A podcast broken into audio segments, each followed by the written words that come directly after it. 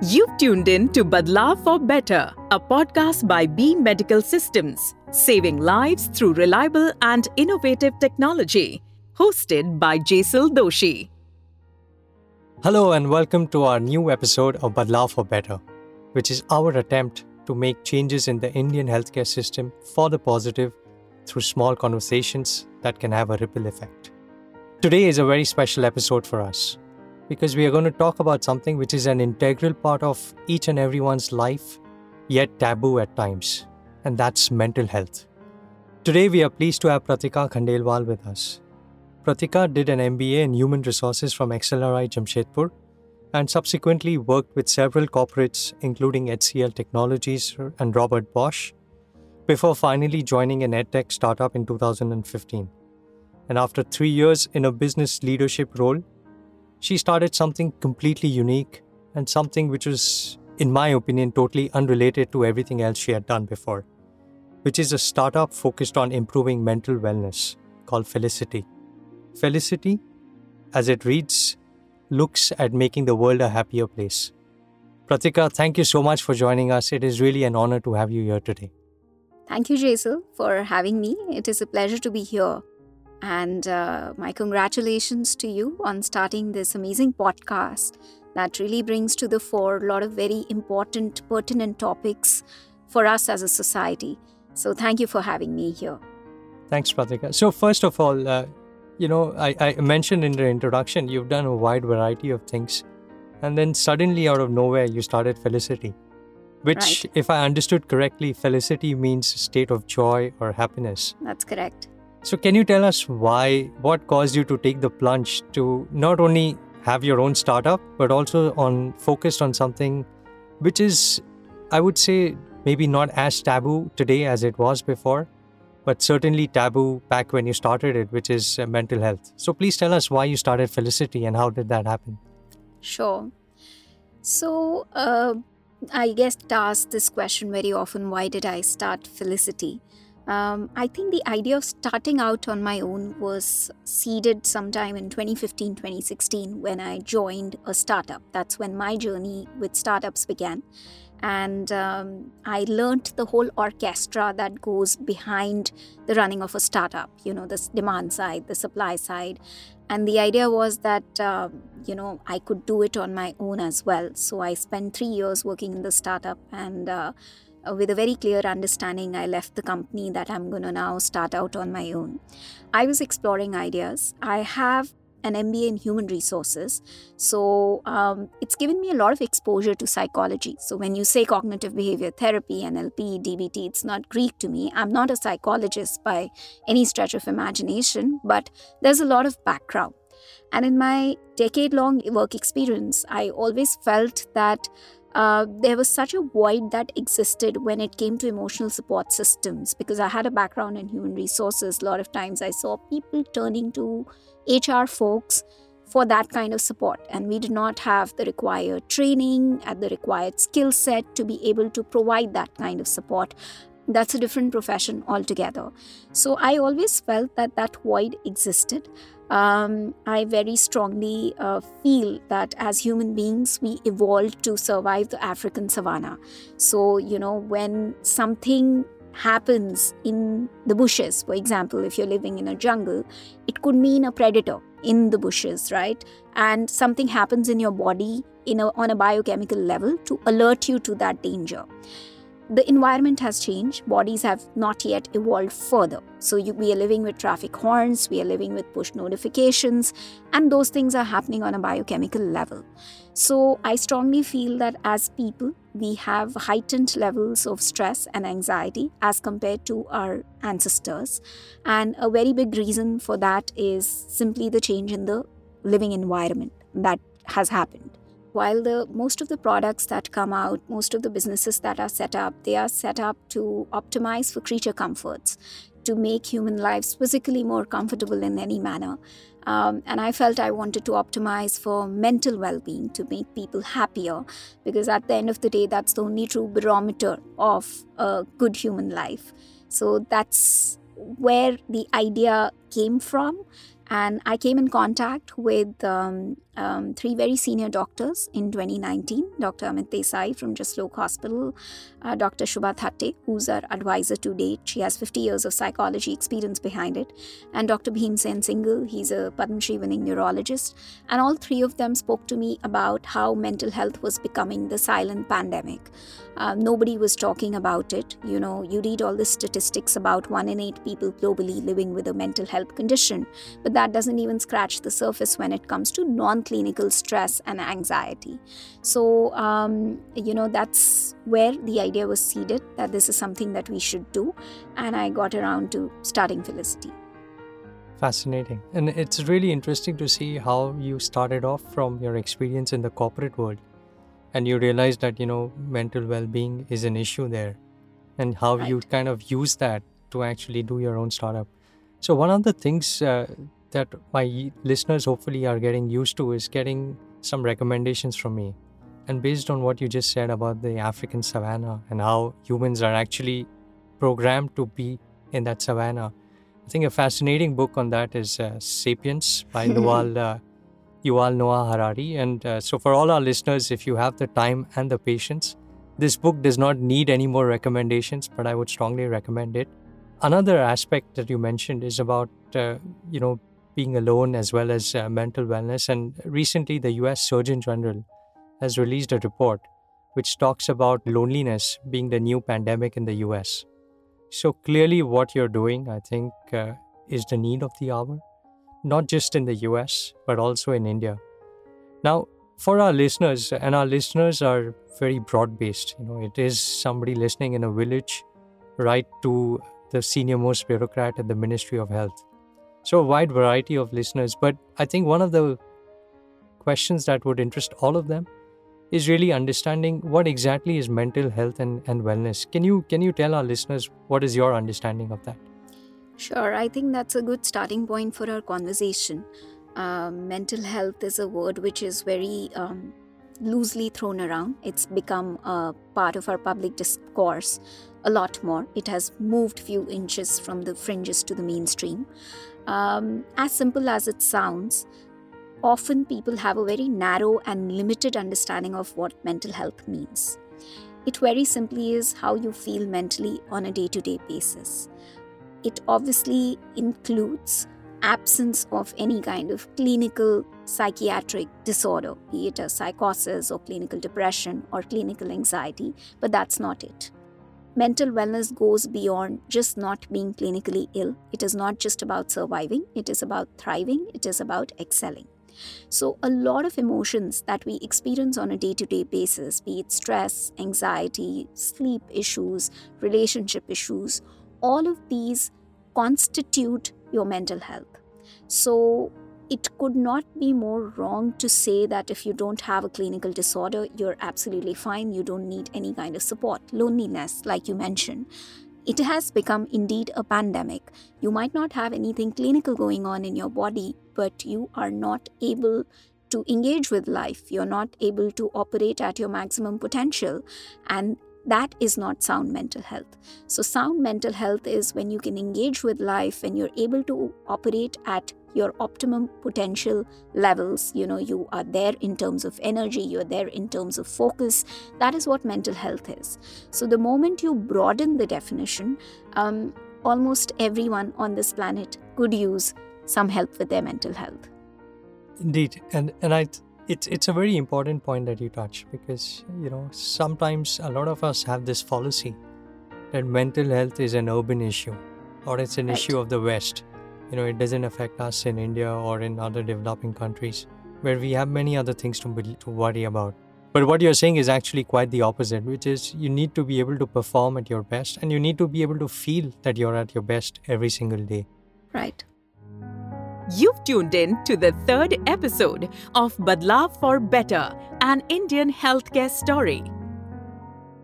So, uh, just kind of based on your experience now of running Felicity for several years, a, a question just came to my mind based on what you said that, you know, is it a, an issue or a real issue for, let's say, a housewife in a remote village in Bihar, as an example, versus, uh, you know, a housewife or, or, a, or a business person living in Mumbai who's making millions of rupees, right? How, how do you look at both of these scenarios? And maybe first question is, is it an issue for both of them? For sure. I'm glad you brought that up. Um, I would like to share a little anecdote here. So, the first client ever that we acquired at Felicity was a housewife from Bihar, incidentally. Wow. Uh, yes, from a small town, not even from Patna. And she reached out to us for marital counseling. Now, all our whiteboard assumptions were thrown out of the window. You know, when we were working on the product, we really visualized our clients to be uh, more urban. Um, you know, we saw them as individuals living in metro cities, speaking English, um, aware, well read, well traveled, but we couldn't be more wrong. She knew that counseling as an option, marital counseling as an option existed, and she was open to the idea of seeking help. And we connected her to a psychologist based in South Mumbai, um, educated in the UK. Now, this is something, this kind of help, there's no way she had access to in her own vicinity it is impossible for her to find that help here. And uh, that's the day when we found that product market fit and we said okay we are solving for access. You know um, there are so many people who are not able to access the right help because of where they're based or not being aware of their options. And this is precisely what how we were able to solve for for this lady Today, 40% of our clientele comes from smaller towns. We offer therapy in all regional Indian languages in addition to English. And um, it is something that really has a lot more scope. So we also get rural crowd a lot of times because we offer therapy in regional Indian languages. And I just think that I'm very glad to see that kind of awareness and they are at least trying to get a second opinion. Typically, it's very common in rural India for people to um, directly go to a psychiatrist. Most people don't know the difference between a psychiatrist and a psychologist, be it rural India or even urban India. Psychiatrists directly medicate, they are not trained on therapy. Psychologists are trained on therapy. A large number of cases can be handled with therapy before getting into medication. Of course, there are cases that require medication and pharmacological support where they are relevant, but a lot of times it is not essential. And there is a lot of abuse of this medication in our country. It is very casually getting prescribed. Um, I have seen so many people come to us from villages where they're on such heavy doses that it is very hard for our doctors also to kind of taper them off because getting them off such heavy doses has severe side effects and you know there need to be there needs to be someone who needs to physically monitor them during that period. So had this not happened, had they reached out to us earlier, had we existed earlier, probably the person had a better shot at getting the kind of help that they really needed and things wouldn't have really uh, reached this stage. So, you know, you spoke about the difference between a psychiatrist and a psychologist. Uh, to be honest, I did not know it myself. So, I think this is not uh, very common, and, and I'm sure our users, our listeners, are getting a lot of insights from this. Can you highlight for our listeners what are some of the common issues uh, if you do spot any trends? You know, what are some of the basic issues that a lot of potential, a lot of people face? I think um, 70% of the times people reach out to us for issues like anxiety, stress, depression, relationship issues, self confidence, and sleep issues. Uh, the remaining 30%, top of it would be uh, conditions like obsessive compulsive disorder, uh, ADHD, attention deficit hyperactivity disorder, grief, loss, trauma, and then lot of others, you know, um, on the psychiatric uh, spectrum. So, but the big thing here is that 70% of the issues are around these and a lot of times they can be handled with counseling alone and little bit of work with mindfulness and cbt and people start feeling better within a span of one month so um, these are the issues um, I would also like to maybe share some demographic details. We get a lot of young adults, adolescents who reach out to us. Uh, there are so many people reaching out in the age groups of 15 to 18 with concerns like self harm. Uh, we also work with universities where uh, we've built a product for universities to identify uh, early signs of self harm. So they are able to nip things in the bud. Um, and uh, we started working with the university on 15th of March. And till date, we have had more than 50 cases of self harm detected you know where people had a strong urge to harm themselves uh, you know which could sometimes it is very active suicidal ideation sometimes it is an urge to otherwise physically harm themselves. So um, i think that is a very very common problem among the youth of this country. This was an eye opener when we started working with universities, and this product came into being every day. For one university, we report at least three self harm cases, people who are very close to harming themselves. So, immediately it is notified to the university, and they are able to take proactive action and manage things there. So, I think that is also a very big issue in our country. India has the highest um, suicide rate among the youth anywhere in the world. You know, uh, talking about this uh, reminded me recently. I was listening to the principal of one of the most prominent schools in Mumbai, and he was saying that a lot of 8th, 9th, and 10th grade students have suicidal tendencies. And these are students coming from very nice families, good backgrounds, you know, uh, money is definitely not a concern, or probably traveling uh, every summer uh, abroad for a vacation. So, on the periphery, you would think that uh, life could not have been more perfect for these kids. Right. And yet, uh, you do see these issues. So, indeed, I, I fully agree with you that this is a very real issue. Coming back to some of the common issues you mentioned, uh, I'd like to focus on one of them, which is sleep.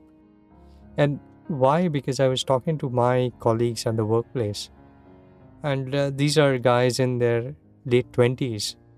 You know, enjoying life, having no real issue as such, but not being able to sleep well. And uh, it kind of got me curious and, and start wondering that why is this such a big issue? So could you could you give us a little bit of insight around uh, this specifically?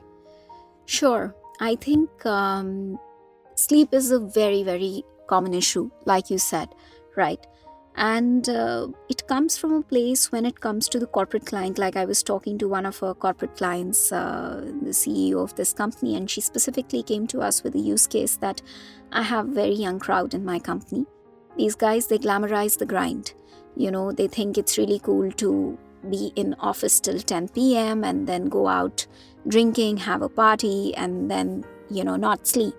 And they have disrupted their sleep pattern so much already and they don't realize it right now the body is able to take it but uh, how it's going to hit them over a period of time. So i think when it comes to sleep uh, one of the biggest contributors uh, to disturb sleep according to me is obviously the screens that we all carry in our hands. Um, there are enough and more studies talking about the blue light and what it does how it disturbs the entire rhythm of your body. So um, you know, there's a very interesting book because you spoke about recommendations by Dr. Matthew Walker. It's called Why We Sleep. Uh, it became very popular when Bill Gates read it and recommended it uh, on social media. A lot of people went ahead and read it.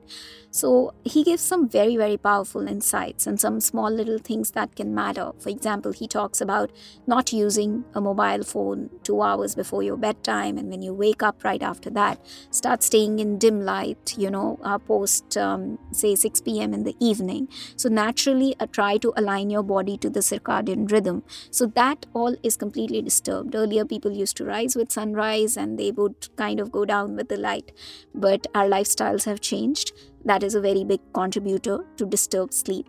Heightened levels of stress and anxiety, there is a direct correlation. If there is a lot of anxious thoughts in your brains, you are overthinking everything, you're not going to be able to slow your body down and bring it to a state of rest. So, that is also another very common contributor to disturbed sleep. And um, I think generally, um, the importance of sleep is not very well understood um, I think uh, you know we've all been there. Like I always thought it it was not very cool to just go to bed at 9 p.m. But it is actually a very wise thing to do if you want to improve your overall quality of life. So yeah, there's a all these factors have contributed to disturbed sleep in humans. So you would say if somebody is having sleep issues, they should stop using mobiles at 7 p.m. and go to bed by 9. Well, um, uh, it's not my. Uh, uh, I'm not an expert, but a lot of experts have spoken about this that the blue light or the rays that come out of these devices, um, they really hamper. Uh, you know, um, sometimes it is also how melatonin is generated in the human brain, and that's why they affect sleep adversely. So uh, there's a lot about sleep, right? There's REM sleep. There's what, and it's directly linked to even uh, creativity and how you perform. So, in this book, Dr. Matthew Walker talks about, um, you know, a particular US school where the grades suddenly went up when they started, um, uh, the start time was pushed to say 10 a.m. instead of 8 a.m. because the early morning sleep was very important. It was really, um, it's like food for the brain. You know, sleep is something that really helps you rejuvenate your mind. And suddenly the student grades shot up. So that's how deep the link is. So I'm sure it's the same with mobile phones. Well, that's fascinating, and I hope that we have some listeners who, who are running schools or involved in running of schools and they take this advice to heart. So, if there is anyone out there who is actually planning to change, please do let us know and reach out to us, and especially to Pratika. आप सुन रहे हैं बदलाव for better a podcast by B medical systems saving lives through reliable and innovative technology Jesal दोशी द्वारा hosted. Just going back to something you mentioned earlier about this housewife in Bihar who was suffering from marital issues and needed counseling. I mean, you mentioned there was a psychologist in South Mumbai. It's phenomenal that you've created that kind of access, which would have never been possible without technology. But in addition to access, there's also in India a question about affordability. Right. Right. Which is a very real question for the vast majority of us. What is your take on that in terms of how affordable? Let's say, you know, I am somebody living in a tier three city and i realized that yes you know i'm not performing at my best i there is stress anxiety sleep issues ocd as you mentioned but how affordable practically is it for me to actually get some counseling or treatment for that I think um, that's a very valid point. That is something that um, we have to solve for as a country. So, to just give you a perspective, offline therapy is a lot more expensive. If you go to any major city, um, psychologist for an in-person session could charge anywhere between 1500 to 5000 bucks and it could be even higher if you go to south mumbai. Um, when it comes to online sessions it's slightly cheaper. So the way we are solving for it as an organization is that our value proposition to our psychologist is the volume right so when they are practicing privately when they have their own practice they're heavily reliant on word of mouth uh, so they cannot really scale their practice to that extent. Today, we have psychologists who have clienteles to the size of, say, 700 unique clients with Felicity. There's no way they would have been able to do that on their own because they are very reliant on word of mouth. They don't have a client acquisition strategy in place. So we tell them that we'll give you the volume. You know, you work at a lower cost per session, but you, whatever you do not make in terms of per session amount that is compensated with the volume of sessions that you're able to do. So a lot of them what they land up earning with us is more than what they would earn with a full-time job or 48 hours a week um, with lesser hours. They're able to earn a certain amount of money. It is because we have an algorithm that matches the supply with the demand. So every time there's a user the therapist database is scanned you know the algorithm does a matching based on what the user is seeking help for matches the time and everything. So that's how we are solving for it. But having said that um, we still have a long way to go um, it is not possible to retail therapy sessions for example at 200 bucks. You can't do that. You know you have to be fair to the professional as well. Um, that would not fly. I think the larger ecosystem has to solve for it um, coming from the place of for example insurance providers. So we had a landmark legislation mental health care act of 2017 that came out. I really think that it was very refreshing to see such a legislation getting enacted in our country. Uh, what that does is it creates a framework for care of people who need this kind of help. So um, it has to come from that place. You know, insurance providers need to be onboarded, government needs to allocate budgets, right? I'll tell you, I am a startup. Today, there are so many schemes, um, you know, for example, for manufacturing startups, right? Um, where, um, you know, it could be in terms of funding, it could be in terms of connections, you know, to government bodies and everything. But uh, there are not so many schemes when it comes to mental wellness. We can provide very affordable support, but we need the environment, the infrastructure to be able to provide it, the connections to be able to provide it. So I think on a macro level, that needs to be solved for, for sure. And uh, that's how we will solve for the pricing. Because fact of the matter is there is a dearth of uh, professionals in our country you will read a lot of statistics around how there's one psychologist for so many thousand people available in India. So we have to solve for it also from the point of view of um, ensuring that more and more graduates come out every year. We establish universities, there are more degree courses around psychology, there are more training institutions, a proper framework is defined, and that's how we'll be able to solve for it.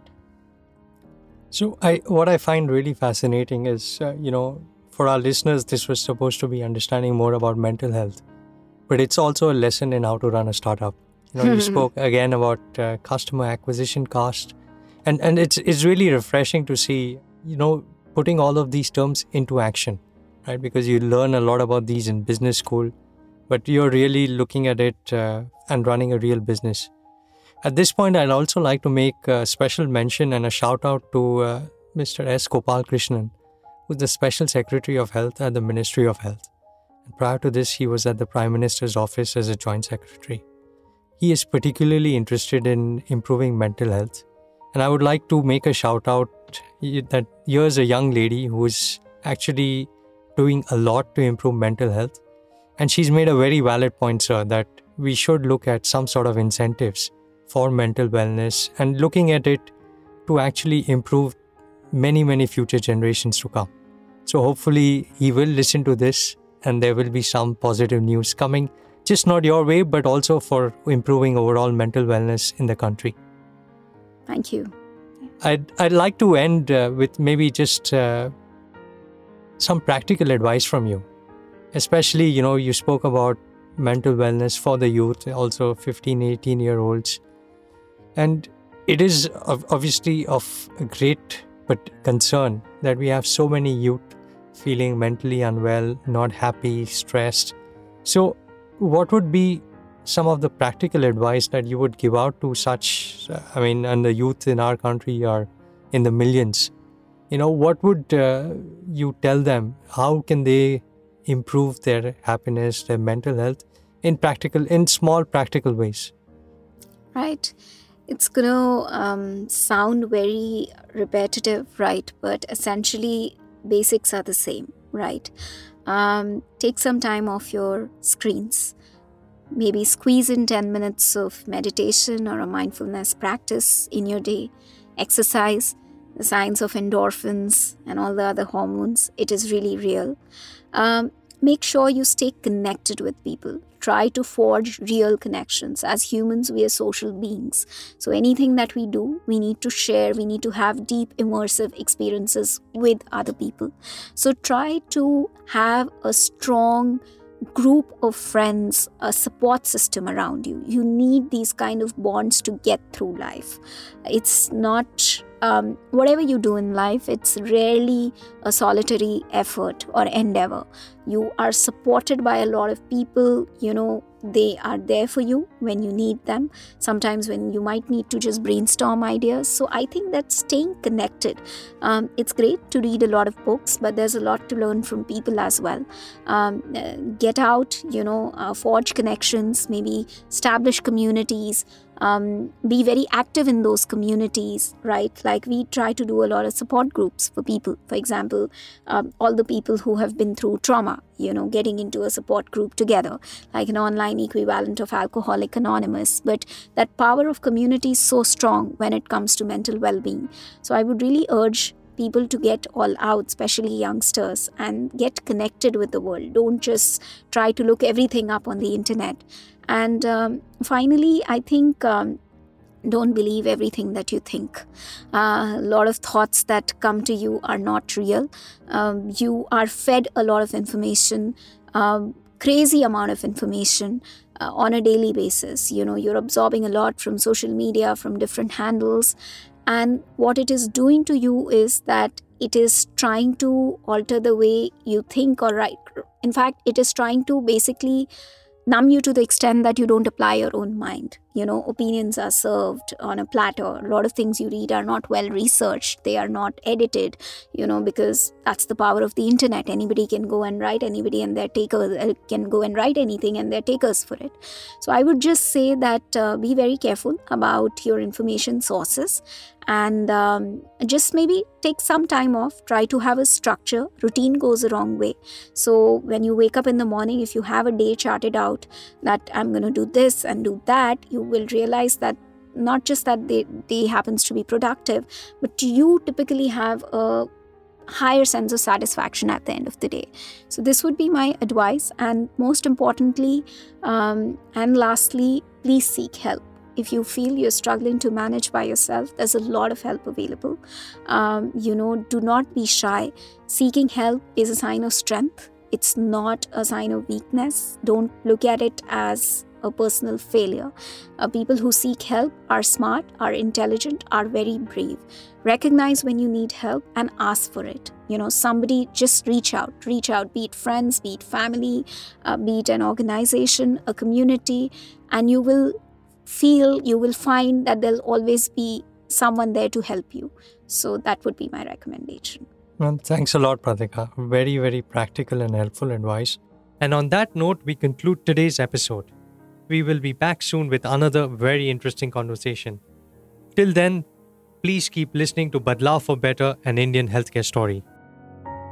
You were listening to Badla for Better, an Indian healthcare story, a podcast by B Medical Systems, saving lives through reliable and innovative technology, hosted by Jaisal Doshi.